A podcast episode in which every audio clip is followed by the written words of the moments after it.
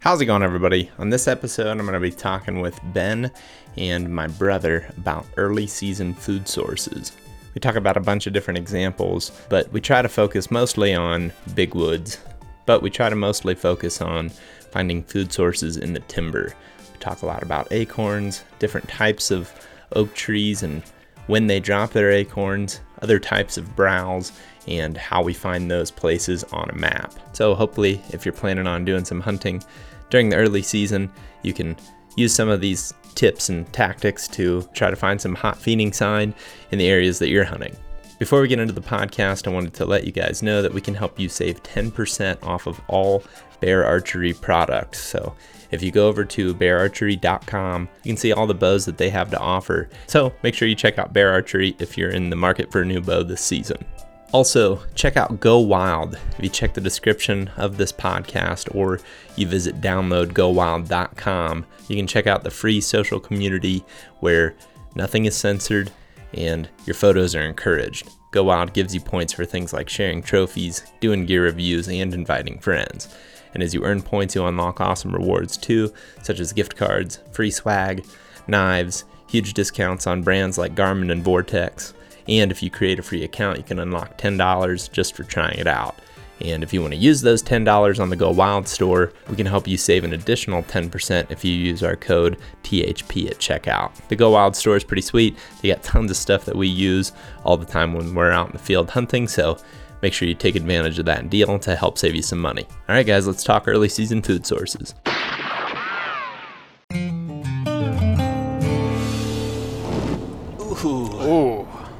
Hopefully that keeps happening. Does that mean you're not. supposed to get new windshield wipers when it starts making noises? Well, it's just because the windshield's like dry now. Well, yeah, because I use my wipers. Uh, what? what? Wait, what? We're driving. We're on our way to meet up with Doug, and we're going elk hunting. But today we're going to talk about deer hunting. We decided that going into the October season, food sources would be a good topic. Big woods food sources specifically. And we have a few different examples from seasons past, but I think the reason the topic got brought up originally was there's just so many variables in the timber that can make deer move to different locations and it's been pretty eye-opening for me reflecting on the past several seasons now and just looking at how different uh, you know the, the the food sources have been and, and how much that dictates where the deer are. So for example one year you might find deer in a place like crazy and the next year are we gonna get a head on? Nope. Dang but close. Passers man. Oh, they got it. Passers. Western passers. It's a it's a it's a crazy thing. A lot of lot of risks being taken out here. But No, it uh, looks like he's about to go over the line. to the Oh, right. somebody else is passing. Jeez. Dang. that was crazy. Whoa! Two passers. Two Not good. passers? One right in the shoulder? That guy was from New Jersey that passed. Imagine that. yeah, New Jersey. Man, those guys. Man, those New Jersey guys, they don't know how to drive. If I know one thing. Says every like everyone from every neighboring state, right? It's like I feel like Ohio is one where it was always like Illinois people, man. Hmm. You know, and it's just Oh yeah. Illinois Michigan people- drivers. Yeah, Mil- Illinois people are probably saying the same thing about like Oh, yeah. wherever. But you know At the end of the day. goes. Everybody's doing it on these straight two lanes. yeah, at the I end of the day, stay in your lane, go the speed limit, and you'll probably be all right. Keep your Yeah. eyes on the road. yeah. Um, was recording that or editing that podcast with Josh.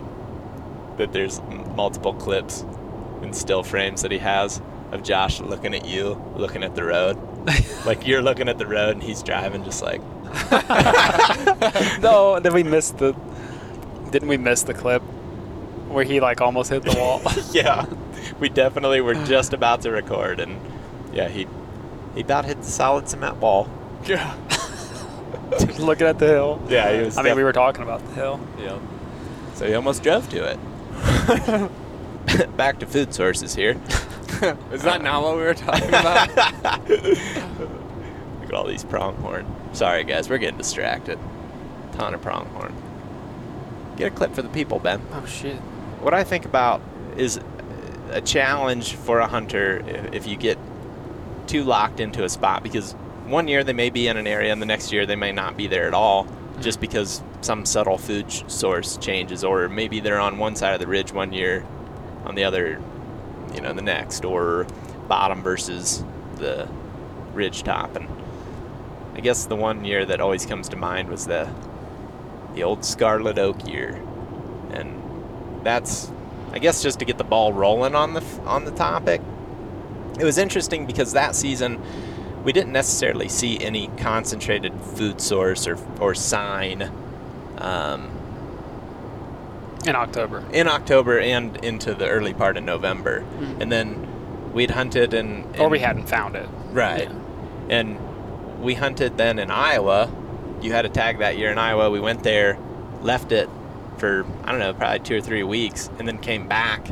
And all of a sudden, it was like the switch was flipped where in November, right about the time we left, those scarlet oaks started dropping their acorns, Mhm.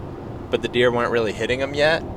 But by the time we made it back, it was like that's where all the concentrated sign was, was all around that. And it made bedding areas seem to shift. I mean, there was all kinds of changes that had happened just in those two or three weeks. And I think, you know, heading into October, you could be dealing with something similar and just kind of keeping your eye on potential changes is pretty important. And then the next year, something completely different happened with the chestnut oaks, which I guess I didn't really get to experience that because I came in November, late November, and they were either germinated or they had all been eaten up to that point. But like, what was your guys' experience that year? Um, they fell earlier, Mm-hmm. And or at least we saw the deer using them earlier, Mm-hmm. and then was that the year that Keith shot the buck? Yep. Okay, Down yeah. the bottom. Yeah. Okay. Um, which generally the chestnut oaks are on the ridge top, the upper half of the hill, Mhm. or the points and steeper, rockier sections. So that was just a trend we noticed, and probably just looked looked at acorns as a trend just because of the year before. Mm-hmm. Um, you know the next year, white oaks were really important. The following year, which had been last year, I think. Do you feel like white oaks get cleaned up pretty quickly? Because I feel like some on the right years, year, yeah, yeah. where but there's like not a last lot year, there was a them. crap load of them. yeah. At least where we hunted, and it seemed like, oh, like even into, you know, mid-November, they were still in those areas. And there- I mean, it just could have been a bumper crop. Yeah. It's interesting too, though. Like uh, the red oaks, and we say scarlet oaks, but that was like the the specific variation. But I think you'd get the same thing with red oaks, where you can get late season food sources with those as well, Mhm. which I think is something that was interesting too that season. We saw that all the way into Georgia. When we went down and hunted Georgia that year, the scarlet oaks was the same thing. That's where they were concentrated was around those trees Mhm. Because they were dropping the most acorns. And then like since then, I've not seen that even close to happening. Like Mhm. not, I haven't seen that much concentrated sign in the big woods since that year, Yeah. and that's been whatever two seasons ago. So it's pretty interesting. And I mean, I think there's a lot more. Certainly, other years we'll find something like a. I mean, on the right year, beech. Mm-hmm. You know, not like an oddball. Or you know, hunting an area where there's just a lot of beech or a lack of Yeah. Oaks dropping in that area. Mm-hmm. Um, but being able to pick up on that and notice what that sign looks like currently. Mm-hmm. So like we go there and we're scouting through you know an area that has a bunch of black oaks, and we're seeing that fresh feeding sign. We Mhm. keep seeing that in different parts of that public area. mm-hmm. Picking up on that trend earlier would be super helpful. And when we talk about finding feeding sign, what we notice in the leaf matter is just a lot of turned over ground. It's almost like turkey scratching, but if you look into that turned over leaf in the dirt, there's actually deer tracks in it. And I think that I didn't value that as much as I do now when I was hunting high deer density areas. Mhm. So I think it can be more generalized there because there's just so many deer. Like Mhm. it's kind of obvious that these trails are. You, you know, let's put it this way: you can look at a trail versus turned over leaves. Mhm. It's like, well, this trail's just hammered. There's tons of tracks on it where these examples that we're referencing, there might be like a 20 yard section where you can see a defined trail, but otherwise the deer are just meandering. Mhm. And I think that's kind of a, um, Another You- indicator. yeah, and just a unique, a unique part about hunting big woods, low deer density areas. It's not like, it's not very trail based, or it's not like really obvious a lot of times, and that's just been a learning curve for me for sure. Mm-hmm. Like I, always, I, you know, we always reference the day that we ended up shooting that buck that we bumped, and we I've talked about this so many times that I don't want to go through the whole whole story necessarily, but we bumped the buck in an area where we anticipated there being the scarlet oaks, bumped them into a different onto a different ridge where we also anticipated there to be more of the scarlet oaks. Made a loop around him, found fresh sign there, figured he was headed there. Ultimately he did and we got him. When I think back on that, the thing that I remember having a light bulb moment of that day was it's not going to look like what I want it to or it mm. has in other places that I've hunted. Like these three rubs that aren't necessarily smoking hot fresh Mm. are gonna have to be good enough because this is the best sign that we ever see. You know, Yeah. where on the other hand, if you're finding a, a good feed tree, like I remember one time I was in Iowa, in uh, either right before season or like within the first week or two of season, so October, late September, we see this huge white oak tree with tons of buck rubs around the whole tree. And it's just like, well, this is a feed tree. Yeah. I mean, no brainer. Yeah. But you're not going to see that if you have a lower deer density.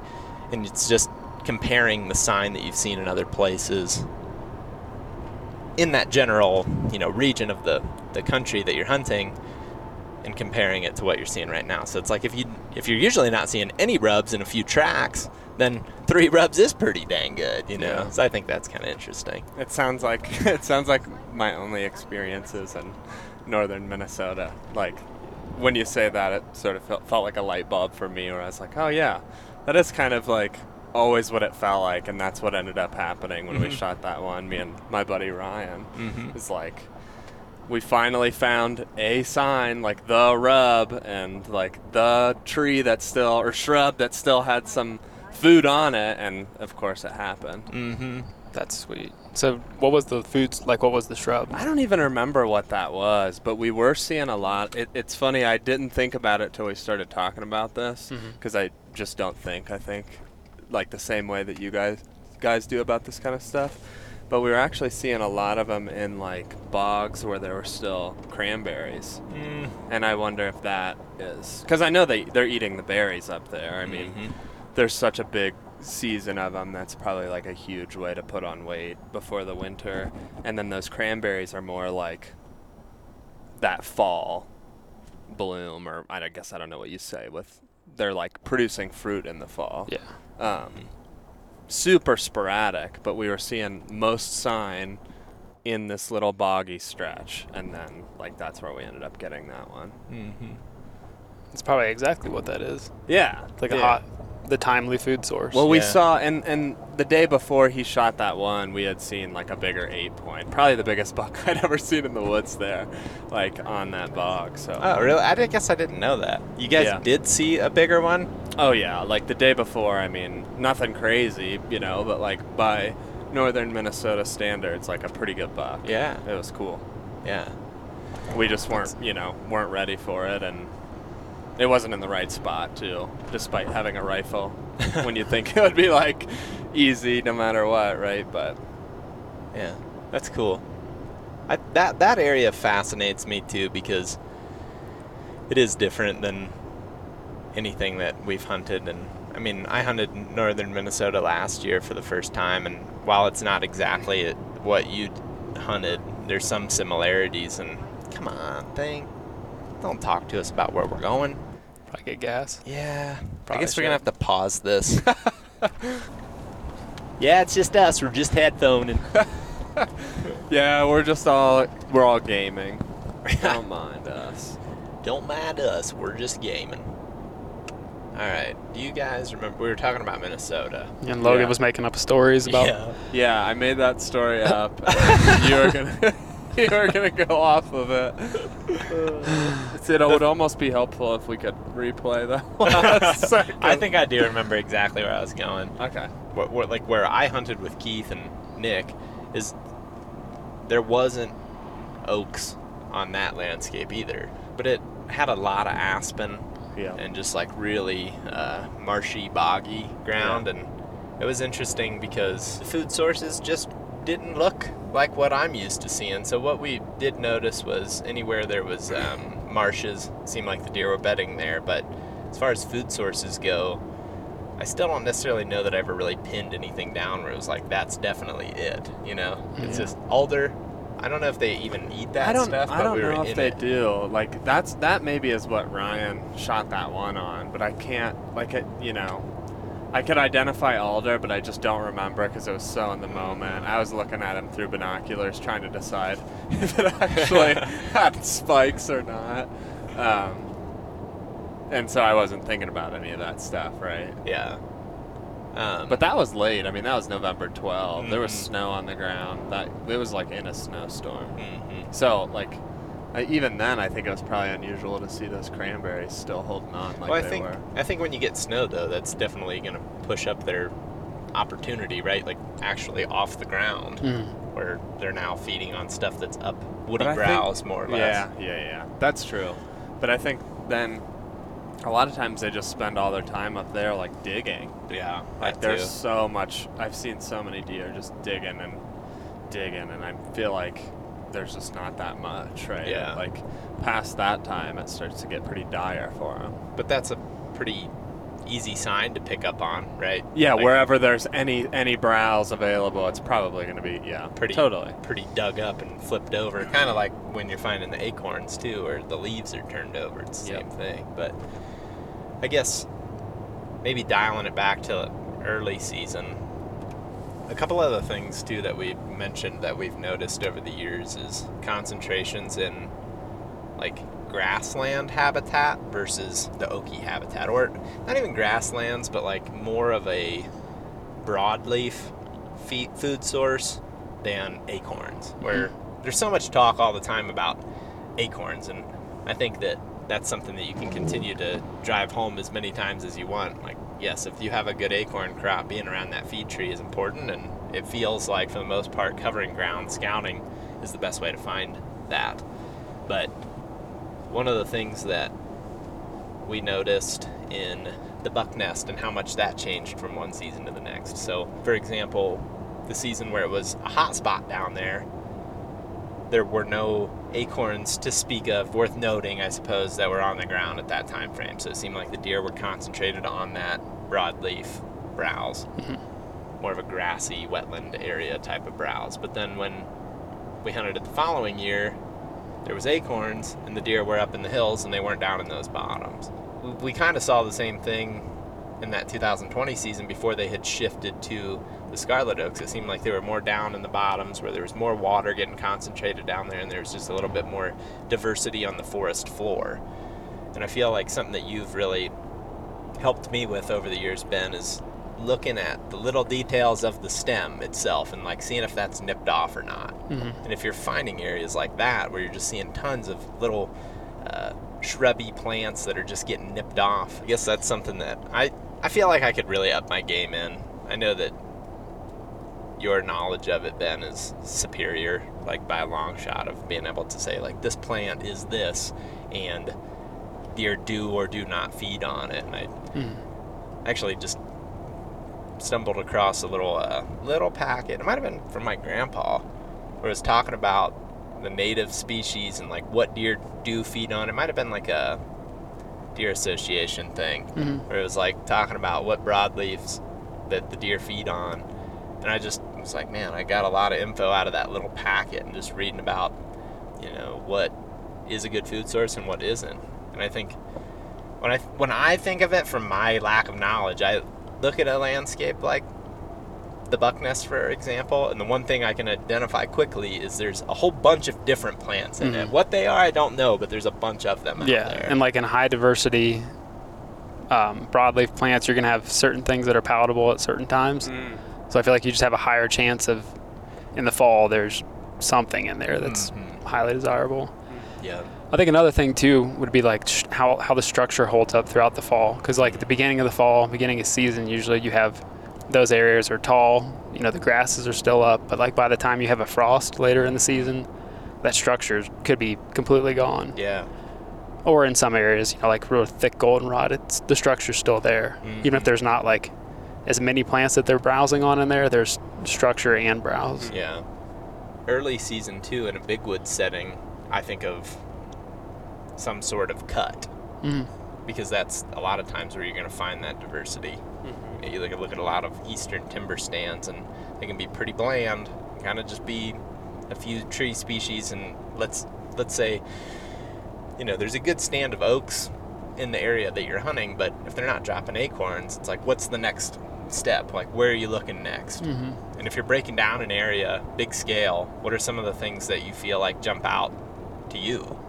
Looking for like, looking on the map, I guess, looking for any broken canopy would be a good way to Mm-hmm. indicate, you know, at least if it's, you know, new enough imagery, you could tell there's some kind of diversity in there. But Or at least anticipate that there's being some, Yeah. there's just more sunlight There's- hitting the ground. yeah, there's at least some patches of sunlight hitting the ground, and if there are trees down, you know, that structure there too. hmm because like you know you might have more a lot of vines and sections if a bunch of trees blew over in an ice storm or something and they're browsing on those vines plus the extra sunlight just any canopy disturbance i guess in, in the big woods Another thing that I think about, and I don't find it very often, but occasionally I do, is if you've got aerial imagery that you can go back to and look at a fall no leaf image. Mhm.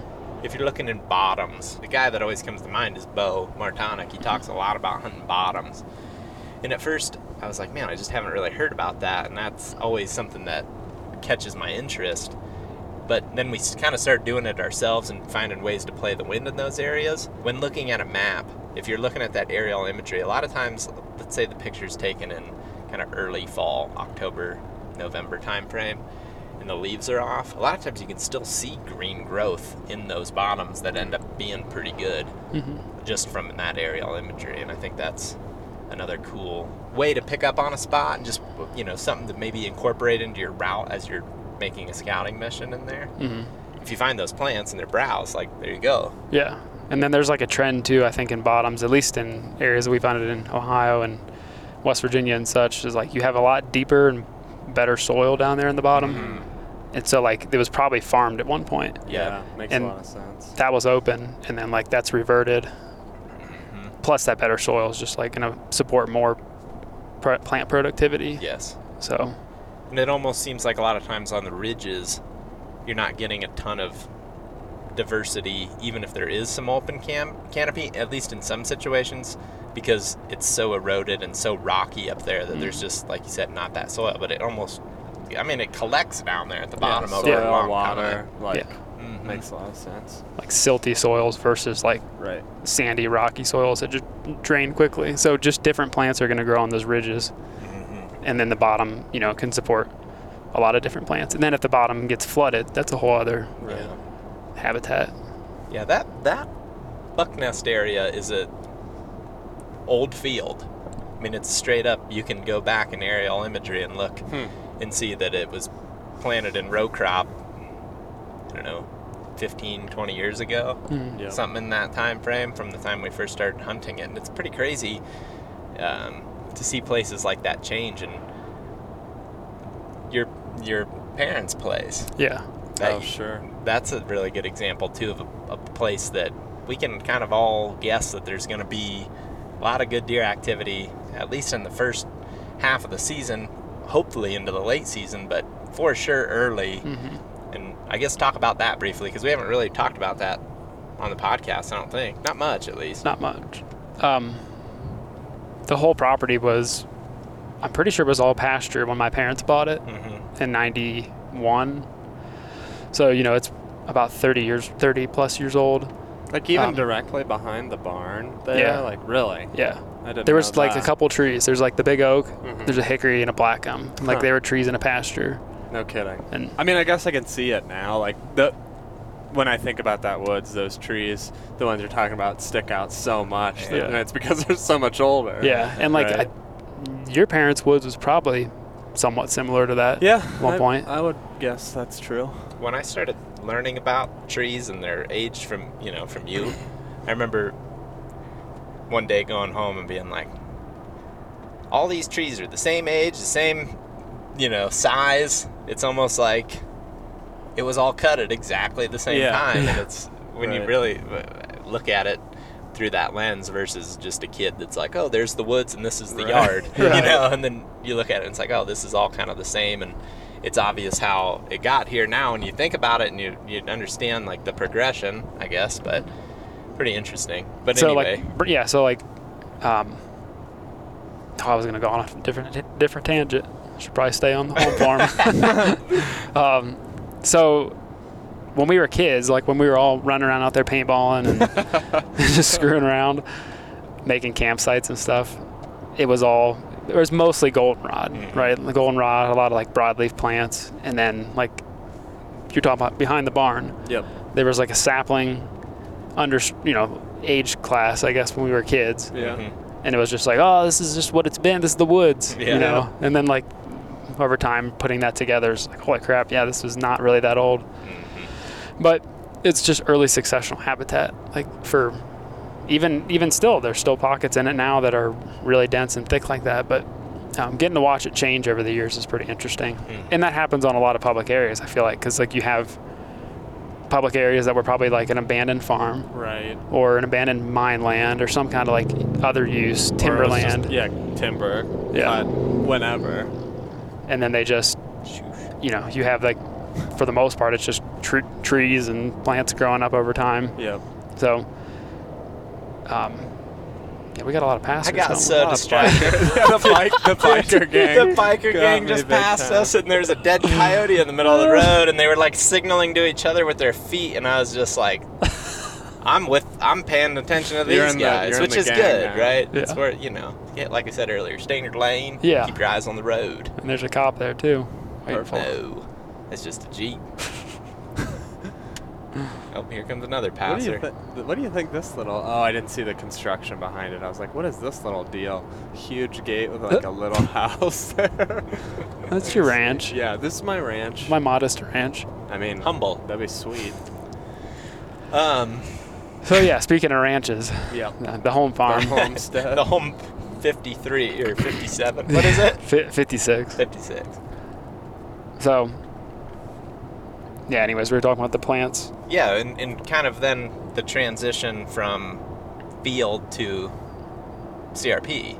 Talk about that. Oh yeah, like- yeah. And then recently we had, you know, two of our fe- or one of the fields um, planted into CRP. So like within months, it went from one plant growing there, yeah. soybeans the year before, and you know to thirty to fifty Oh. plants probably. Yeah. I mean, we planted like thirty in the mix. So um, Probably more than that with just other things that had Right. came up naturally or you Yeah. know, with birds dropping stuff. I mean, there's all kinds of. And the wildlife utilization of it is insane. So, like, I've heard about this, you know, field now for what? It's been in it for two or three? this is the third season. Okay. Yeah. So I've heard about it a lot, and I just hadn't made it back over there since it went from field to CRP. And I got to spend a little time there this summer, hanging out there with you and with Alex, and even just walking around with your parents and stuff, and to see the wildlife utilizing that so much, the birds, and I mean because we're talking about deer. The deer, man, Mhm. like bucks everywhere on the outskirts of that thing, and just does popping in and out of it constantly. Little bucks and does bedding in it, and just knowing that that's holding that many deer now hmm is pretty dang good sign that they're all going to be there in the in the season as well. And once the rut kicks in, those big bucks are going to start spending a lot of time covering the outskirts of it because that's where there's a high concentration of deer. Because right now, it has bedding and it has browse. And the only thing that would really pull them from that, probably won't pull all those doe family groups by any means, would be acorns. You Mhm. know, Yeah, it's definitely not corn because it's surrounded by cornfields this year. right, right. But I just think that, you know, having having that diversity is just probably the best thing you could do on a private land setting. So, like back to public, then, you know, big woods specifically, I feel that we talked about bottoms, we've talked about briefly about cuts. I want to dive into that a little bit more, but um, the other thing that I think is swamp. Mhm. If you're if you're dealing with big wood settings like up in the north, like in Minnesota or in the north or northeast, just taking a huge stand of timber and being like, well, that's the only big break in the whole area. Let's start there, cover that edge, see if you're seeing sign going in, in and out of it. Mhm. And at that point, it just comes down to like what is fresh and what is not. And I just feel that, I mean, it's so simplified, but it, it varies so much from spot to spot exactly how much sign you're looking for or what you're looking for. But it's like if you're finding a big fresh buck sign, like a big scrape or a big rub, it's probably worth hanging in that area, especially early season. Mm-hmm. Like nothing gets me more fired up than a big early season scrape. Yeah. You know, it's like something's happening here, and something's probably going to be happening here for the, the rest of this month into the next. Yeah. You know, I just think that's good. So picking that apart on a, we were talking about like a big wood scale or just like a, a large public area that you show up to, hmm or even a large private area that you get to hunt. Um, you know, being able to pick those breaks in the canopy or the cover type, you know, the canopy of a forest in a bottom that looks different might be that wetland you're Yeah. looking at. hmm Or flip the topo on and it'll probably show you that there's a wetland there. But Yeah. um, that's gonna like help you break down what the differences are. But like you said, scouting that day is gonna or hunting that yeah. day and Yeah. getting to see how they're interacting with that habitat.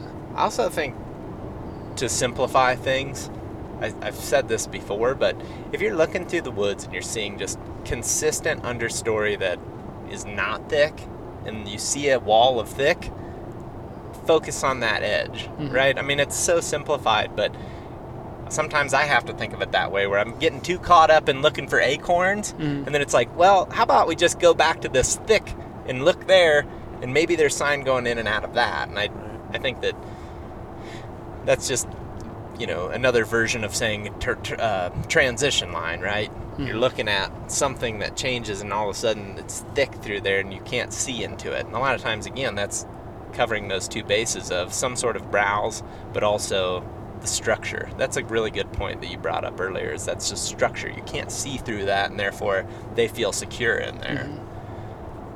i think getting caught up in acorns sometimes can be you start focusing too much on the big, Yeah, and big like- open timber and that can get monotonous And the sign will be there if they're like if the acorns are dropping, the feeding sign will be there. But that's not necessarily where they're where they're always going to be spending the whole day. Like they could just make that, they could run that whole ridge all night and just eat acorns, lay down for a little bit, and you'll see beds there, yep and that can be kind of misleading misleading. too. Yeah, I know Yeah. I get the caught in that all the time.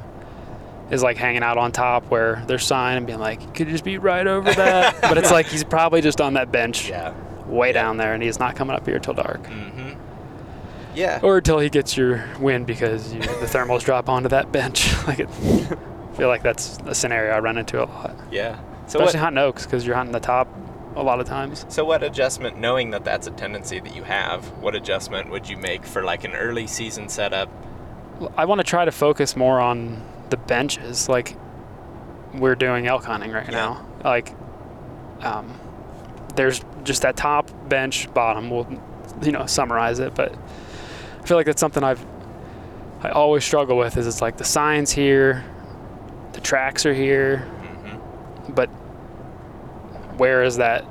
Where is he right now? Where's the in between? Yeah. Like they're yeah going through there at some point. and it might be on top, but if like the cover's not there on Yeah. top, it's probably not there. yeah And then just adjust, like adjusting the setup for the evening too, because it's something that I feel like I always get winded with a dropping thermal. I, it's, yeah it's like if, unless you're hunting sure right towards that drain, hmm your wind is just going, and they're just going to go to there to scent check you yeah i think of or skyline you. Yeah, I think of a setup like maybe you've got a little drainage going up into the side of a hill, something pretty pretty steep in that drainage. Mhm. And you kind of suspe- suspect that they may be bedded off on a point, or you know, from that point down to that drainage, there's sort of a bench there, and and then kind of wraps again. See, almost like you got two parallel ridges, finger ridges, and then a drainage coming up the middle of them. It almost seems like in the evening, if you could pull off sliding up there super slow and get right at the head of it, where maybe there's a trail that goes around the head of it, setting up in a spot like that and allowing your thermals to pull down to the bottom, maybe you just have a little bit better chance at catching that movement in daylight. Where if he is only moving 150 yards from his bed, he's probably like you said, a lot. He's probably not going to the top, and he's mm-hmm. probably honestly not going to the bottom, especially if it's pretty accessible. And I know that's a mistake that like we've made a lot hunting the big woods stuff that we've hunted is we're just like, oh, this bottom looks pretty great, but it's. I, I've started thinking in recent years, like, man, I'm doing a lot of the same things that everybody else is doing. hmm But if but if you hunt on those benches or those points or in that drainage, yeah, you're yeah you're being risky with your wind, Mhm. and you're being risky that they might just see you. hmm But it's like if you could really think about, okay, if there's a bet on this point, what can he see? And how can I use this wind to manipulate the situation in my favor? And maybe that means like only hunting it for a few hours in the morning when, you know, the thermals are going up and you use that to your advantage or you know, hunt that drainage in the evening just for the last hour and a half. Slide in there to where your thermals are going down. hmm You know, you probably can't pull off an all day setup in a lot of these places, but we rarely do that anyway because we're impatient. But but it's We're like- talking about hour tops. Yeah, I mean, seriously, I don't want to set up for more than an hour. But I, I think you're exactly right, man. I I've been thinking a whole lot about that recently. Of and we, we talked a lot about it last winter when um, the side hill theory became kind of became a thing. It's like, wait, we could use that to our advantage and then circle uphill or downhill based off what the thermals are doing to get set up just out of sight and use that terrain trust that they're in there because you've got a fresh food source there and just commit to it hmm and again you don't have to commit all day to it but it might be worth you know trying to utilize the first couple hours or the last couple hours mm. And I think about how deer traverse, like when you get to watch a deer just traverse the hillside, and you know it's not like a deer you're gonna shoot or you get to watch them for a while. It's like they they do a lot of moving on that side hill. steep So- stuff Yeah. So like when you put you know when I I put myself in the top to hunt that top trail or in the bottom hunt that bottom trail, they're spending a lot of that time. They might move 300 yards from where they were bedded most of the day. but it's all on It's the all on of that the side hill. yeah And like I don't know, a lot of times I'm just thinking of it just like, oh, I'm here, now I'm here. Where it's Yeah. like now the real transition is that entire side hill before they go up to the top to eat the acorns or whatever. And a lot of times when you find a bench like that or, you know, flat enough of a side hill that they are utilizing it a lot, it does seem like there's, generally speaking, where you find the, the big buck sign, um, you find some sort of diversity there too, where like that bench is holding a little bit more water, moisture, or, you know, because it's north facing and it's just shaded enough, it doesn't dry out as fast, and there's a little bit of diversity there. And it Mhm. does seem like they want to hang out in those places. And if and another factor of all of this is, again, going back to what our tendencies are and what other hunters' tendencies are. Where do you see tree stands? on the top, Top. or on the bottom? or at a big old saddle, yeah, or yeah, Yeah. which are all which all work at all a certain works. point. I mean, we've had luck on all those places, but I think for early season specifically, I'm thinking, man, let's get or any time really where the deer aren't moving a lot, like Mhm. not rutting early or late, Mhm. And they're just making these little micro moves in daylight, first light, last light type of deal. I would agree. I would really like to spend more time on a side hill and just trust that he's there, even though you can't see anything necessarily and you can't see much, but you're set up on this one trail, and it's like, man, if he comes through here, I'm gonna get him. Mhm. I think it's something that I would like to get better at because I'm ter- I think I'm terrible at it right now. I think, Yeah, I think we're, we're both really bad at that. Yeah, it's something that like I don't know. There's just there's so many different ways that you can hunt big timber, hmm and I definitely wouldn't say that I have any consistent way that I've done it. Mhm. But that's something that I would like to try to focus on. I feel like we're doing it elk hunting right now, hmm or at least at certain points we are, because I mean we're just doing a lot of calling setups and trying Yeah. to get close to them and getting on those side hill corridors and, and food sources essentially. Like you're in the browse there. Mm-hmm. Um, I could just picture it working a lot more for whitetails too. Oh yeah. Yeah, and I mean, you hear a lot about like deer working the top third or whatever, and I think that that's the same exact thing where you're talking in that situation, side hill. And I think I just, for whatever reason, have such a hard time committing to it when I can't see anything. I'd say that's probably a lot of folks hang up with it too, because if you're sta sitting there, like whether you're on the ground or in a tree stand, if you're on a side hill, you can't see much. You're kind of just looking into the side of a hill. Yeah, you're just committing to like this one area that you're gonna be able to look at. Yeah. Yeah. And I think my uh, tendency, and I know I actually know my tendency, has been to I want to be able to see where I think he's coming from, and therefore a lot of times I'll push too hard. Where it's like if I just stay on that side hill and stay on the back side of it, I'll probably be able to sneak to a point, see where there's that fresh trail coming across, sit down and just be patient. If I mm-hmm. see something, you know, if you get an opportunity, great. If you don't, then you just adjust. Mm-hmm. And, and you gotta, I feel like you have to commit to chipping away at it in that way. And I think I'm getting a little bit better at that, but it's still kind of a tough thing to to commit to sometimes for me. Yeah. I, I just start saying what if too many times and let the hundred doubt set in, and then I get Too- all scrambled. Too Yeah. impatient. Yeah. It's like, well, but what if, well, what if he's not there? Well, what if the wind's not perfect for him? It's like, dude, you're overthinking it. Just commit to it and see what happens tonight. And like, maybe tonight you see a small buck, you know, a buck you don't want to shoot or something.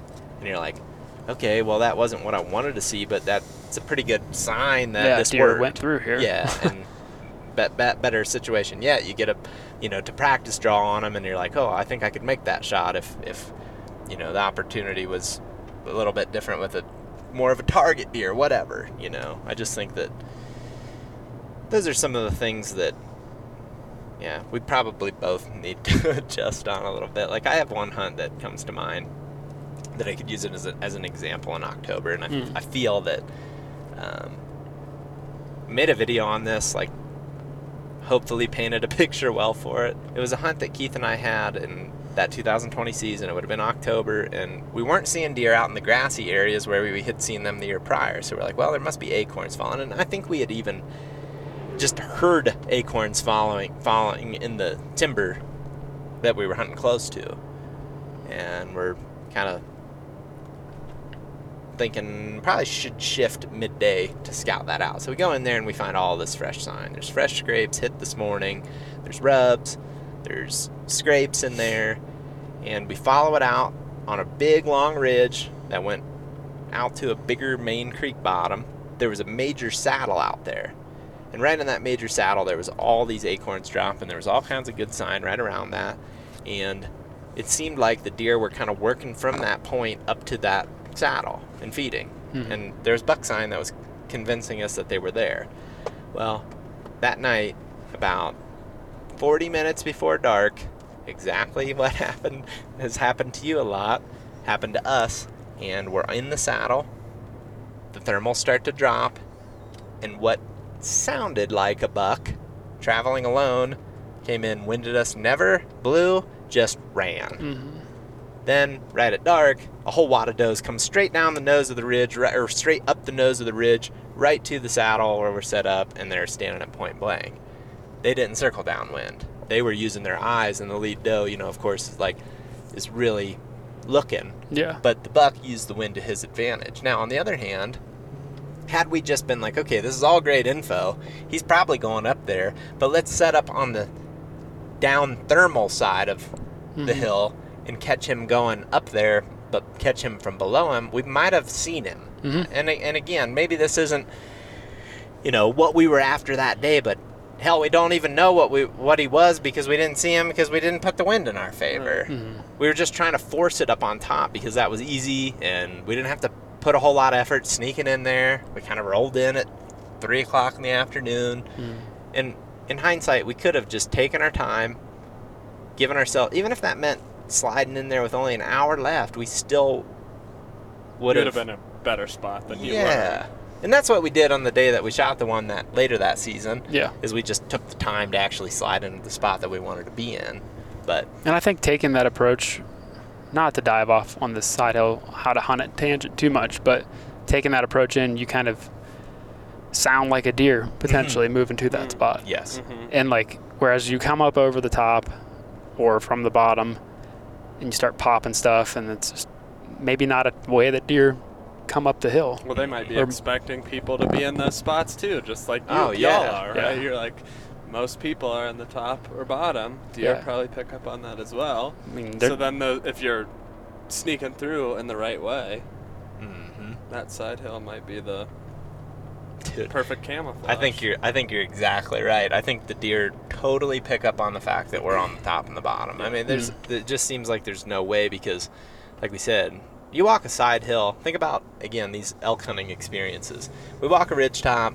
Eventually, you find some human sign. You find, Yeah. you know, an empty can or a. Toilet paper pile. Right, yeah, the worst thing you can find. yeah, right.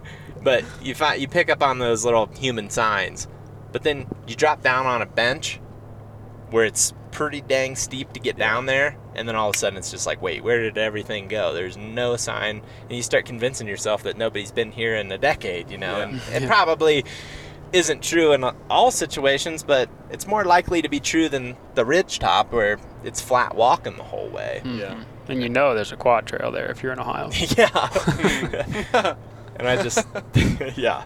Sweet. they're they're they're used to people taking those paths of least Right. resistance now and that's not to say that you shouldn't utilize those to like speed scout still because i think that that's something we'll, we'll always probably do but keep in mind by doing that you might also just be alerting a lot of deer because they might be able to see that at the bottom or in the top as the season progresses especially when leaves fall off but an adjustment that i would like to make to this season is just cover the ground and get a bunch of samples. And I talk so much about this. I hope I'm not beating a dead horse, but I think Warb and I both agreed when we were talking about this subject a little bit um, in a couple, a couple podcasts ago. When we were talking about getting ready for the deer tour. We both feel that investing more time into scouting is, ends up being more valuable than just trying to hunt something. Like you're almost better off to take you know, three days to scout and two days to actually set up than you are to try to just force it, force it, force it. You know, Mhm. just keep finding those places that there's high concentrations of sign, and then you know that this is something that, you know, deer are definitely spending more time here than they are over here, for example. Like, I guess what I mean more specifically than that is say you're sc- scouting on the map and, and you're breaking down this area. Maybe you've been there before, maybe you haven't. It doesn't really matter. I think you kind of approach it in almost the same way because these variables do change so much, you know, from year to year. You're looking at your big woods map. You say, okay, there's this clear cut here, there's this low ground here and a swamp, and then there's a um, stand oaks over here. So I'm going to go check these three places out each one of those you're going to see a certain set of sign.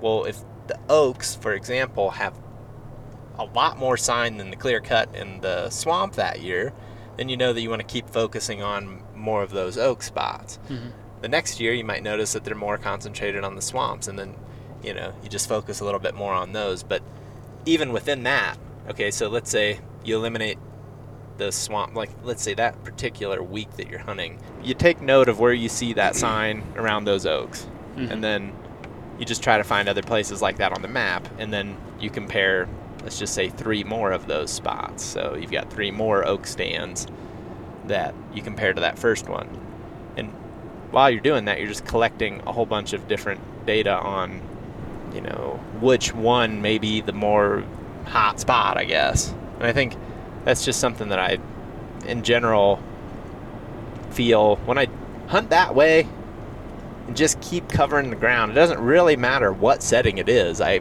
always feel that you get more opportunities and you learn a lot. more. You certainly learn a lot more when you do that. Yeah.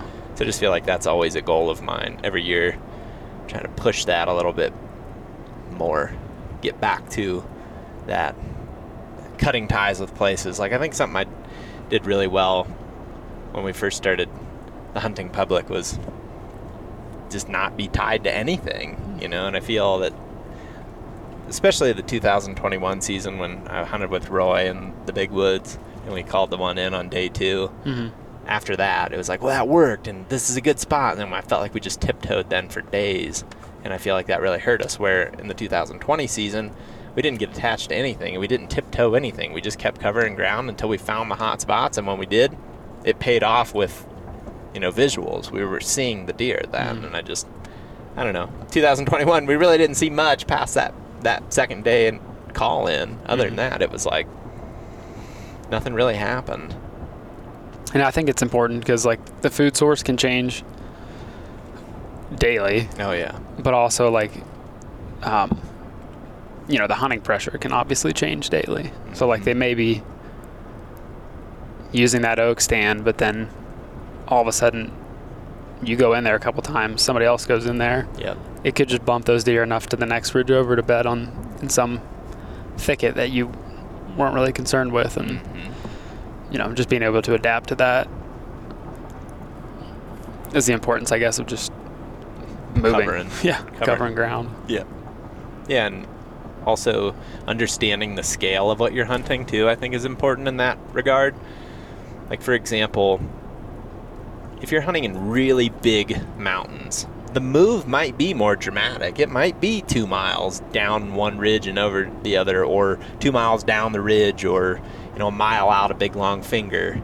That adjustment that those deer might make could be a big scale. But as you get more cover and more habitat breaks, those moves that they make to adjust to the hunting pressure, I think oftentimes get shrunk down, Mhm. if that makes sense. Yeah. And and that, I guess why I have that opinion is using open ground as your sample. And I know it's not the same, but if you think about open ground where you can see a lot, it's really easy to be like, okay, this is cover, this is not cover for a mile, and then there's cover again. But if you look at the big woods and try to compare it in that way, I think you could use like that thicket, for example, some sort of disturbance or some sort of edge, and then open timber between that. Almost think of that as your bare ground in that you would see in open country like the plains, you know. If all of a sudden you uh, you know, look at a huge chunk of ground, it's like, well, this is all just monotonous and the same. Well, then there's probably a dang good chance that they're not spending their time there. Their next move is to that next patch of cover, wherever that may be. hmm I think, I think about that like elk hunting, yeah, like what we're in right now. It's you know the moves that they make from even bed to food can sometimes be really Huge. far, or like you know the bedding is like where the food is often, but like the Mhm. yeah the next patch of that habitat might be three quarter mile Mhm. away or something, and, and you're just catching sign in between those two areas, and yeah, pairing the habitat with the kind of sign you're seeing, I guess too. Mhm. Like, they're the you know are they feeding this truly, or are they just like is this like a travel corridor between Right. these two right, patches? yeah. Well, and, and and then the, and then the timber of the, you know the eastern timber that we were talking about that might be shrunk down a lot too Mhm. because like one spot of that to like could be like 100 yards away from the next Mhm. and there could just be way more animals Yeah, yeah, and density changes that a lot too. It's like if you're in, like we use the example. It's it's an easy example because we've been there for quite a lot. Like Iowa, even in your big timber stands, you're just dealing with such a high number of deer that you know the, the carrying capacity is high. There's a lot of dense cover. So if they need to adjust and move bedding locations for, you know, within a week because all of a sudden they're feeling hunting pressure, they don't have to probably move that far. But if hmm. you're in New Hampshire, they might have to move three miles down and back up the other side to get to. That's kind of nice. Hope you guys like that rumble strip there hmm. for this curve. I guess. yeah Yeah, Kind of unique. maybe because of that driveway. Yeah. Don't drive on this driveway. Keep on the turn. i think talking about what we want to try to do this season hmm would be kind of cool so like we talked about the side hill and trying to using that access to like make a setup or just make a, a still hunt through that hmm approach. Something we you started talking about late late last year quite a bit. and I don't think we've had an early season since you were bringing up that whole concept of coming around the hill, Mm-mm. on the side hill. Um, but I think incorporating that into the like finding the vegetation on that hill and then using that approach to, to work through it. Mm-hmm. I think I think in those situations, just the biggest thing to keep in mind is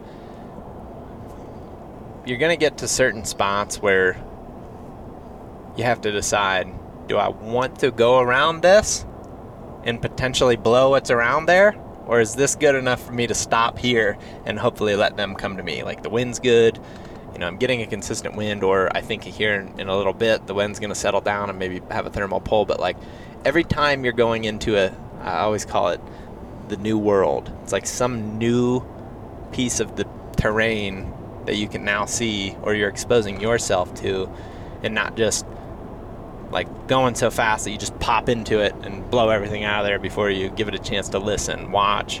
You know, I think a lot of times like if you're following a bench around you're kind of following a point around it, if you just really take your time, watch down in their glass and listen, there's a good chance you're not going to just blow it out. But if you just wrap right around there and head right into it, there's a dang good chance you're going to bump it. And I feel like it's just a ha- bad habit that we've had in the past, but we do it on top versus, or the bottom versus on the side hill. And I think the side hill gives you an advantage because you're not getting skylined as easily. Mhm. Like it's harder to see into that.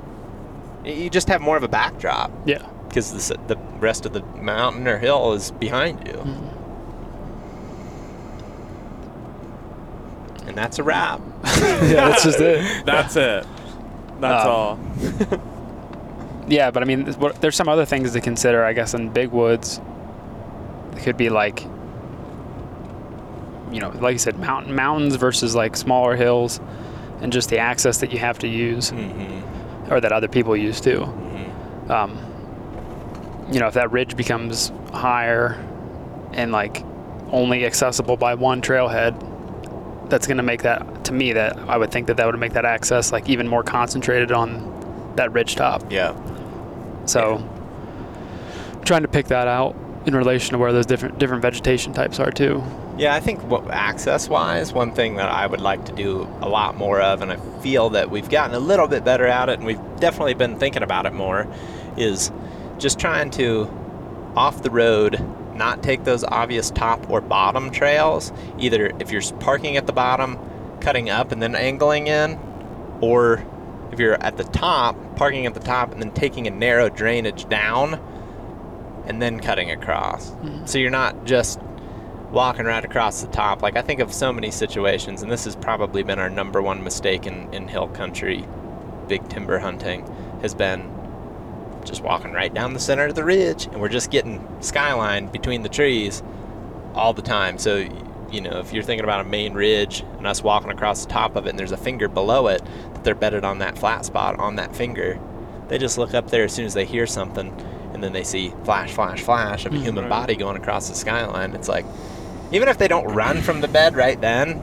they're They're- not going in the direction that you're going. Yeah. Yeah. You know, they're going to go around it. And I think it's just, I don't know. I don't really even know why that took so long to, to dawn on me. That, that approach is just a little bit, the side hill approach, while there's still tons of risks involved, it's, it has some advantages for not getting spotted Mm-hmm. For sure. Where I think there's so many times, like our biggest mistake again has just been that we get spotted before we even get to our target location. Yeah, especially with the leaves off. Yeah. Yeah.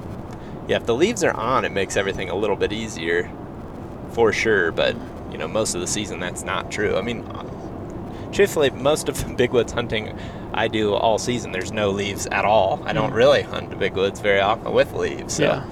I, I guess you know the majority of when when people hunt, you know, on rut hunts or like like a lot of times we take trips in the rut. It's like that's when you're dealing with no leaves. So I just think that's and there's a lot of times too. I think even with leaves that there's these little micro openings on those tops that we don't necessarily notice, mm-hmm. and they can still see through it. I mean, think about like we've just been watching a bunch of footage of an elk that we called in the other day, and he's looking. He comes up and he stops, and nobody can really tell in the footage or in the moment what he's looking at. And maybe he didn't see anything. Maybe he smelled us. It's hard. We really can't decide. But part of the reason is we can't see what his eyes are doing because he's in a dark spot and he's looking through tree branches and everything. And I think there's so many situations when a deer goes and beds in that cover like that mm-hmm. or that structure that he can see out of it, but we can't see into it. Right. But we, we talked about it a lot over at, at uh, Alex and I. We talked a lot about it at your parents' place one day when we were making a walkthrough. We found a spot where Ben had created some structure by cutting a tree. And it was right on a little high point in the woods. Great place for a deer to bed, and they were using the heck out of it. It was probably the most worn in bed that I've seen in, I mean, I'd say five years. It was crazy how much they were using it. We ended up jumping a small buck. It looked like he was actually in it that day, mm-hmm. got up and moved to a different bed, and then we bumped him. But one of the things that I noticed about that bed is if you're in it, you can see the edge of timber, but there is no way you can see from the edge of the timber into that bed. I mm-hmm. mean, even if you knew exactly where it was, you'd have to slide in there and, and glass it. But even then, the contrast from the outside looking in is it's so dark in there that you'd have a hard time picking up on where a deer is in that little spot. If Yeah. that makes sense. Oh yeah. And I just think there's so many situations in big woods where if the timber's open, they'll lay there and look at that and they see that flash between trees or on the horizon or down in the bottom and there all of a sudden there's this mammal that's going vertical. yeah. and it's like son, we're going to have to get out of here. It's them vertical mammals coming through.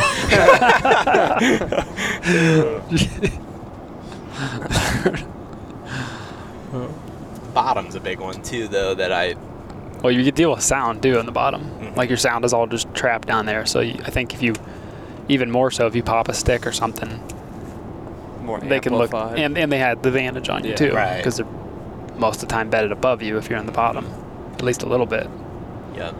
And I mean, if the bottom's wide enough, maybe you can get away with that. But if you're dealing with a bottom that's really narrow, and you're crashing around down there, they may just be bedded there looking at that spot, and then you're just, you know, dead meat. Like you're not getting away with that. Yeah, Mhm. it's like the only place you can walk, and they're like, "We know. We're gonna look. We're gonna stare at that spot 'cause Yeah. that's the only place they're gonna go through."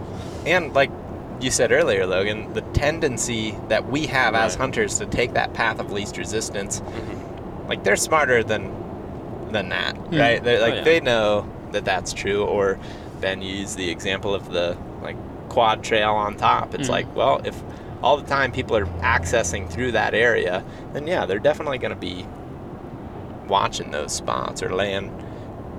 Better yet, land to where they can see the bottom and the skyline there where that Mhm. trail is on top, and then they got you 100% of the time. And that's where, you know, again, with the right, with proper care of wind, side hill approach seems to be something that we want to incorporate more of, I suppose. Mhm. Is there anything as far as sign in addition to these food sources that would catch your eye?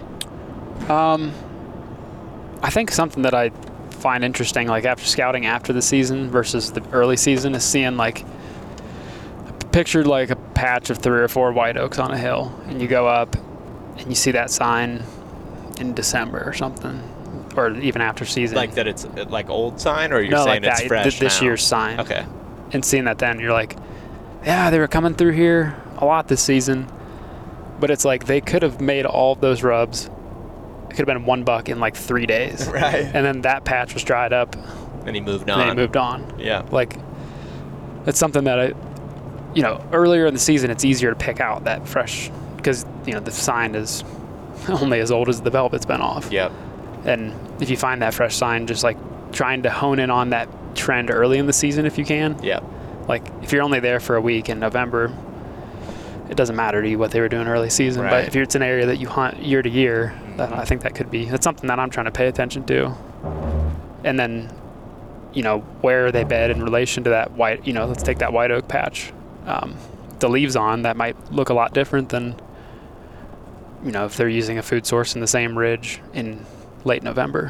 hmm I know I've seen that in the woods around us. Like if there's a white oak stand and you've got like a dense pawpaw patch, the Mhm. bunch of leaves you, you can't see in there and then you know maybe a couple down trees in there and you take that same area in late november and nothing's laying in that spot it's, wide open all the leaves have fallen off I think one thing that I would like to learn more about and try to get better at is just identifying specific species. And I notice you and Keith are always using that app. mm. What app is that? it's called seek Seek. Yeah, it's like iNaturalist is the platform but then there's like the seek app is just it's free and you don't have to have an account for it and so you just point it at it i think apple's camera does that too Mm-hmm.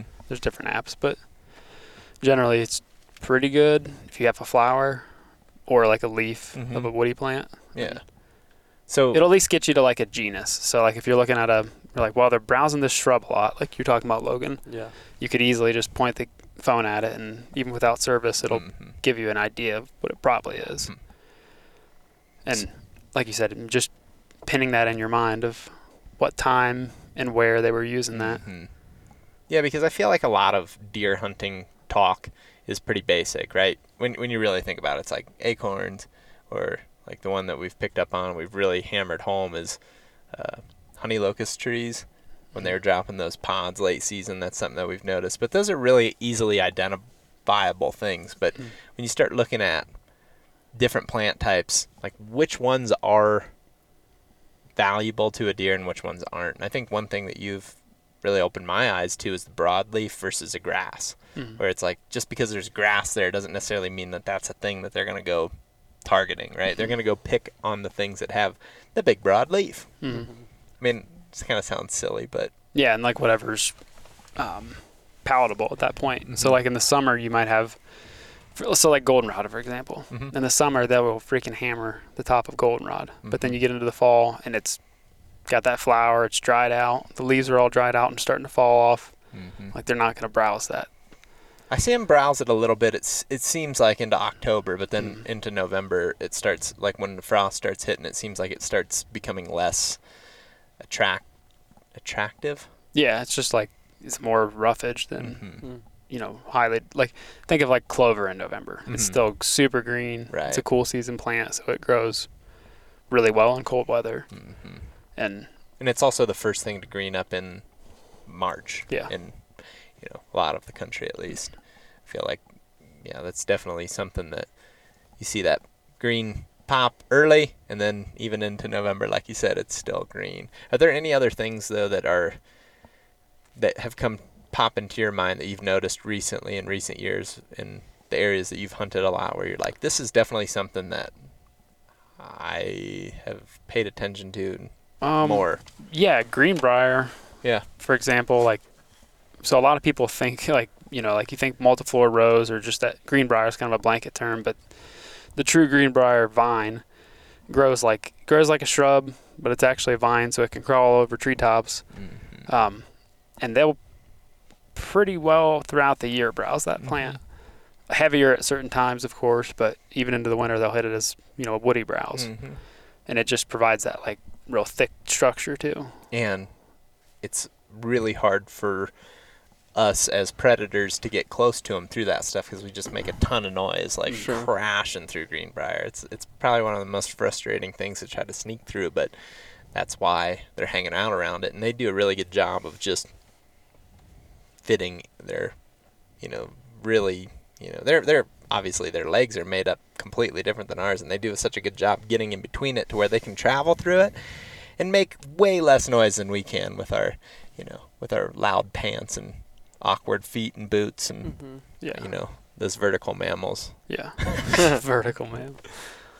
But I think I mean I think it's important. I think it's more important to identify like the place that a lot of those different plants are growing in. Like you talked about the Mhm. diversity, just because when they might be hitting that plant one day, but that could just be that deer's choice in there too. Right. And then like it could be different the next day, and like it not getting too hooked on One day. exactly what they're Yeah. eating there, rather than like that's where there's like 30 different plants and they're eating a lot of them, and you know that's a spot that deer are going to browse a lot in Mhm. and probably be bed within if they have cover there.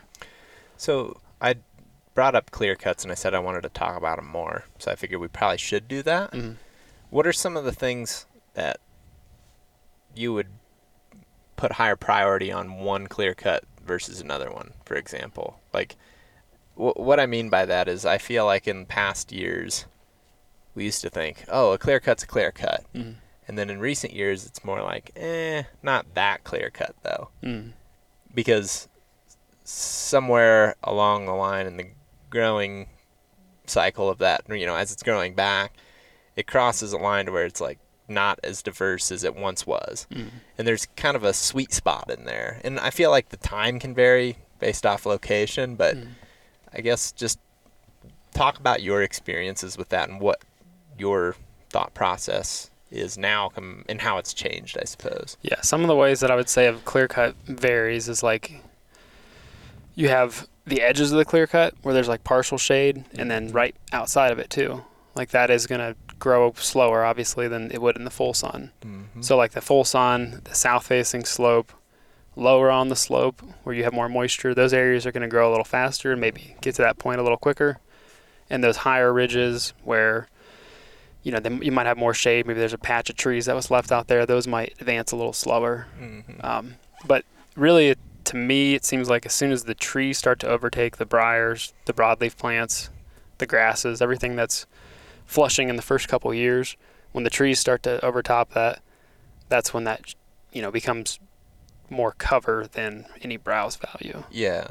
And I would say uh, in our area, after year three, generally, you start to get some of those trees to overtop Mm-hmm. the understory, and then really after year five to ten, somewhere in that span, it's becoming like a lot more stemmy and a lot less like browse. Not necessarily a bad thing, Mm-hmm. but like don't look at that as like an area they're going to spend a lot of time browsing in because for one, they might not be able to walk through it, or if they can, it's just a bunch of stems like mm-hmm. and the top growth of the plant is way above their head, way above our head even. Yeah, that's that's a really good point. Not looking at a clear cut as just a big one big transition, almost trying to identify the micro transitions within the clear cut. hmm And Yeah, I, and I've never like- really thought about it that way. roads like the buck you shot in Pennsylvania. Yep. It was like that, right? Mhm. Like they're using that was that cut was to the point where it's like the road is kind of the best area for them to move along and browse plants on. hmm There's then- tons of diversity on those roads too. Yeah. Yeah. And on top of that too, it was a select cut, and they left oaks that were dropping acorns, and it was really interesting because all the roads were major trails, so you could just follow those, and there would be a really defined main trail going right down the heart of it. But then it was like connect the dots to the oak trees. Mm. So where we ended up setting up that day, there was a big, like wheels of a spoke type of trail connector there, and our thermals were pulling right where there wasn't a trail. Mhm. So like our thermals were going down this way, and there was an oak tree about 20 yards that way, and there was some oak trees up there about 40 yards, and we were on actually an intersection of two log roads. So one went out and one went down. So one stayed on our contour and one dropped to the next contour down. Mhm. And then there was oaks there and there. So there's just this huge X right there, and he dropped right into the center of that X. Like that, when he drops into the trail on that hunt, he's right on that big cross, and it's kind of hard to see in the video, but that's how it's set up. Mhm. And I feel like,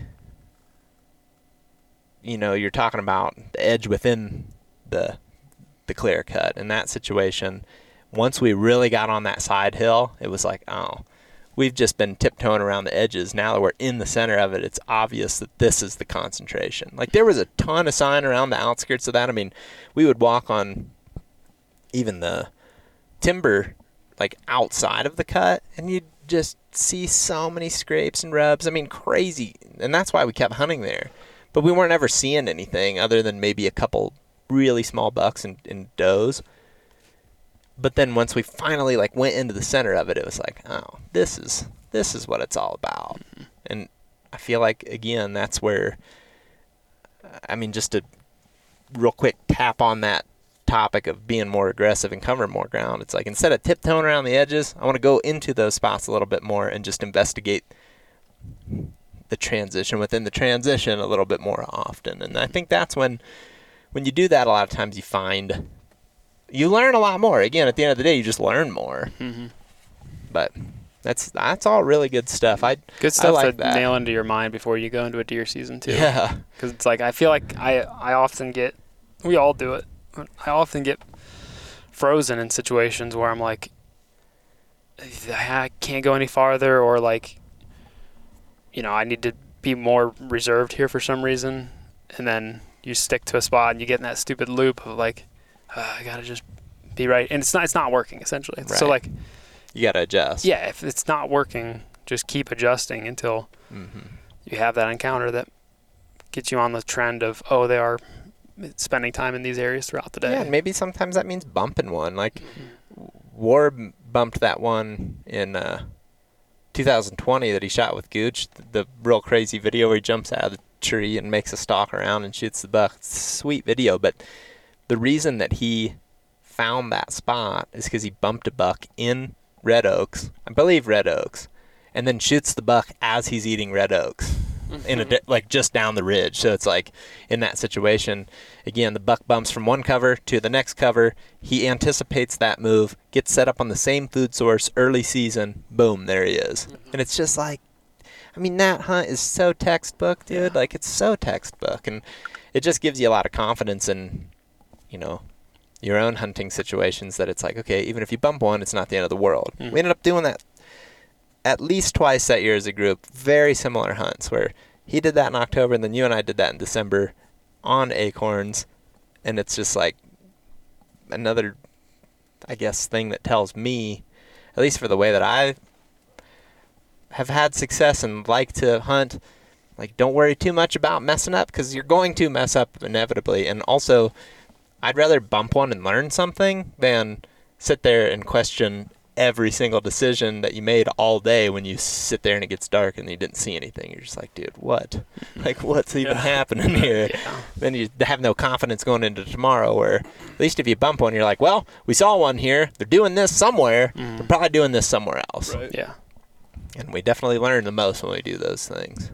I feel like something you touched on we didn't really talk much about back to the acorns is like the different species, different areas they Mhm. are on the hill. Yeah, we could talk, just talk about, about, that so because you're, you're good at knowing that, and I'm not. so some of our well and acorns are easy to pick on for food sources for hunting obviously because they fall in the fall and when you're hunting and you know Keep that in mind, Logan. They do, Logan. I don't know if you know that.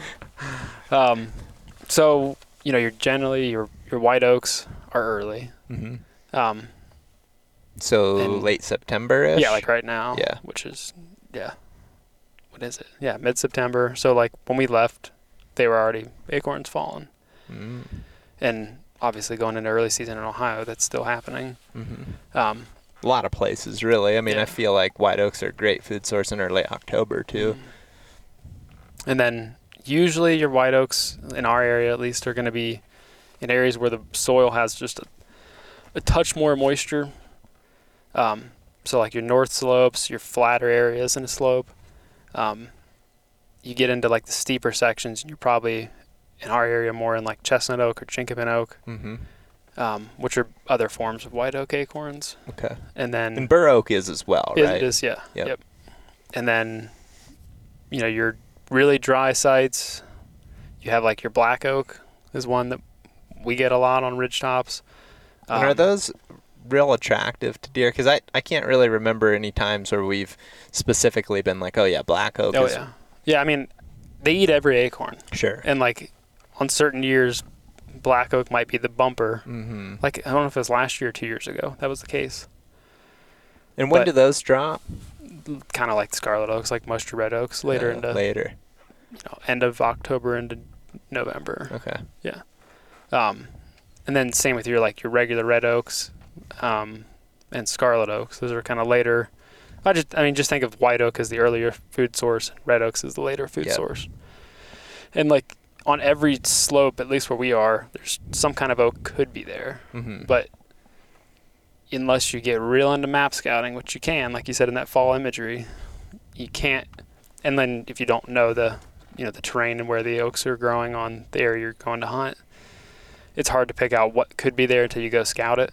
But when you start to see those trends, like you know the north, uh, you know this north point has a lot of these red oaks mm-hmm. right on it in this public area, so I can assume if the buck is using, if I saw some sign here, that might be the same thing on the next point over. hmm Um, but yeah, I think that's you know Scarlet Oaks like that year we had the Scarlet Oak drop, west slopes, south and west slopes, Yeah, lo- that was mid to lower slope. yeah, that was definitely prevalent. It was like south facing, Mhm. and you could even see them on the aerial imagery. You could tell that there was like a line in an elevation band where there was those scarlet oaks, and they were just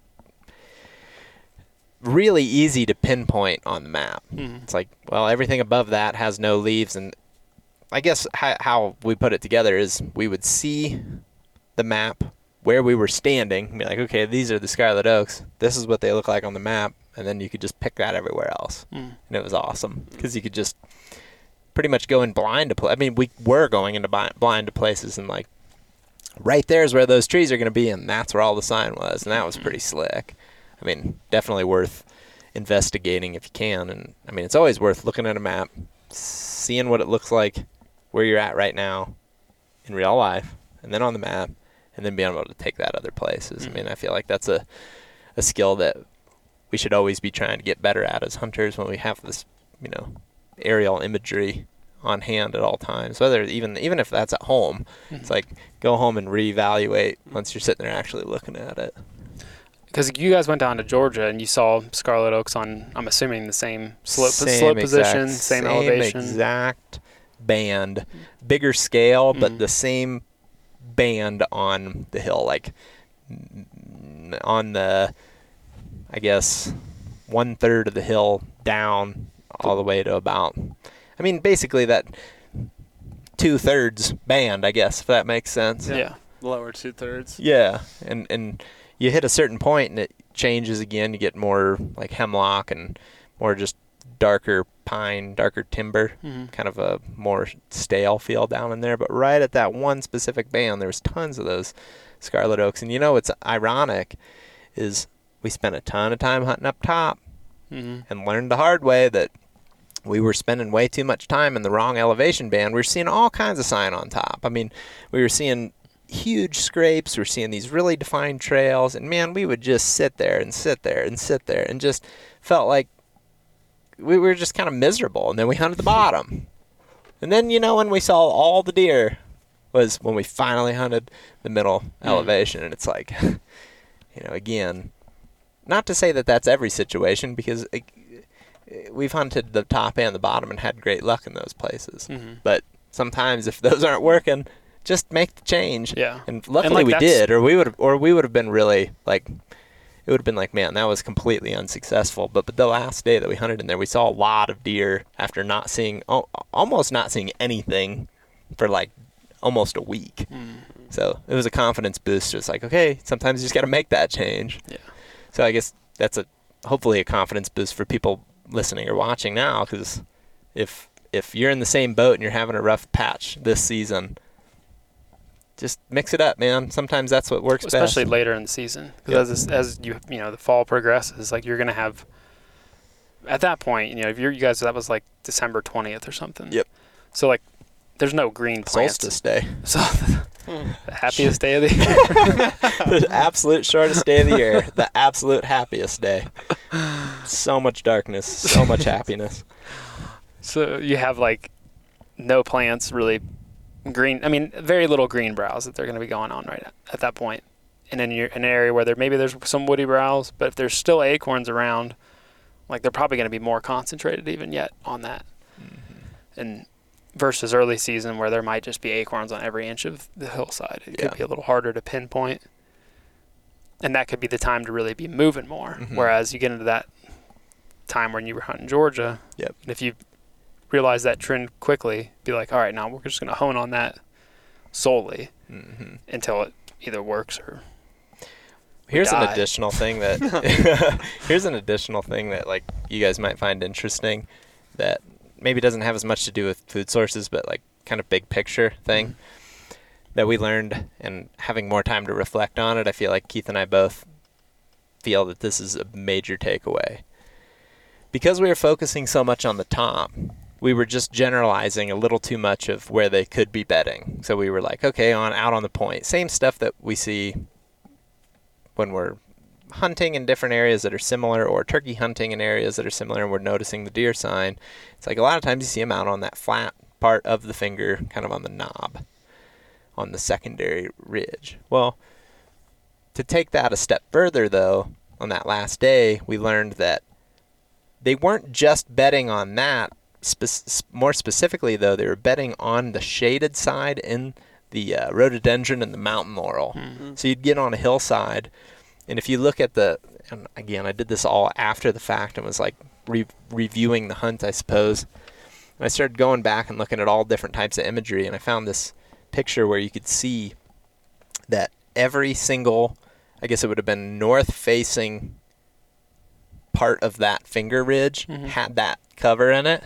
So now you can take that a step further and say, okay, if they're feeding just up the hill, maybe even 50 yards, then you can just fine tune your setup a little bit more because you know they're bedding more often down in that shaded side of Mhm. things.